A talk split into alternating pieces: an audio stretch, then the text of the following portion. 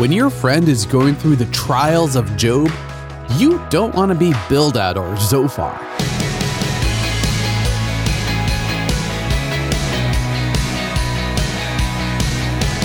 Hey, I'm Dylan, and you're listening to Unlocked, your daily key to unlocking God's Word in your life. It's hard enough when you have a difficult situation in your own life, but it's a different kind of pain when you have to watch someone you love go through a tough time. Maybe it's a friend or a family member. How can you help them without making the situation worse? Let's talk about that with Helping in Hard Times by Abby Siona. Have you ever tried to cheer someone up only to accidentally make them more upset? I've had times where I wanted to help someone who wasn't doing well mentally or physically, but when I tried to say something, I felt like I only made the situation worse.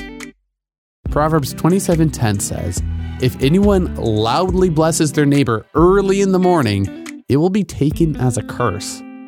It's a funny proverb, but it reminds us that our good intentions can be taken the wrong way when we speak up in the wrong situation.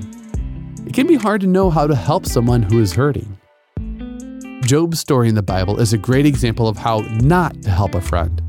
Job went through tons of hard times. He lost his family, health, and wealth. For a while, his friends sat with him in silence. But when they spoke up, their bad advice and false accusations hurt Job even more.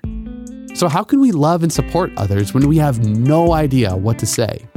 Well, one, be present. As the saying goes, actions can speak louder than words. In the hardest times, just sitting with someone and listening to them reminds them they're not alone. Jesus sits with us in our sorrow, and our presence with others can remind them of Jesus' presence with them. Or two, mourn with them. Don't try to compare the situation or make it seem better than it is. In John 11, Jesus wept at the death of a friend Lazarus moments before he raised that friend back to life.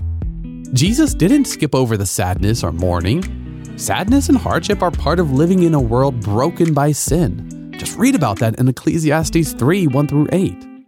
And we don't have to be afraid or ashamed of feeling that sadness and hardship. And three, pray for them and offer to pray with them. This can be a powerful reminder of God's loving care toward us, especially when we are hurting, as well as an opportunity to process our feelings with God. We live in a broken world, but through Jesus' death and resurrection, God gives us hope and strength through hard times. John 16 33. He is with us in our suffering and he will return to end all suffering and heal all brokenness forever. We can rest in this sure hope and share it with others. So, do you have any questions about this? Has anyone ever come alongside you during a hard time? What was it like?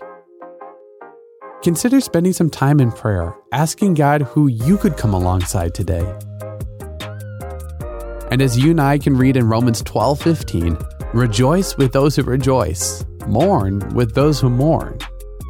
And dig deeper in your Bible for more in Job 2 11 through 13, 2 Corinthians 1 3 through 7, and 1 Peter 1 3 through 9 to keep God's Word alive in your life. Unlocked is a resource from Keys for Kids Ministries. And don't forget about the Unlocked app.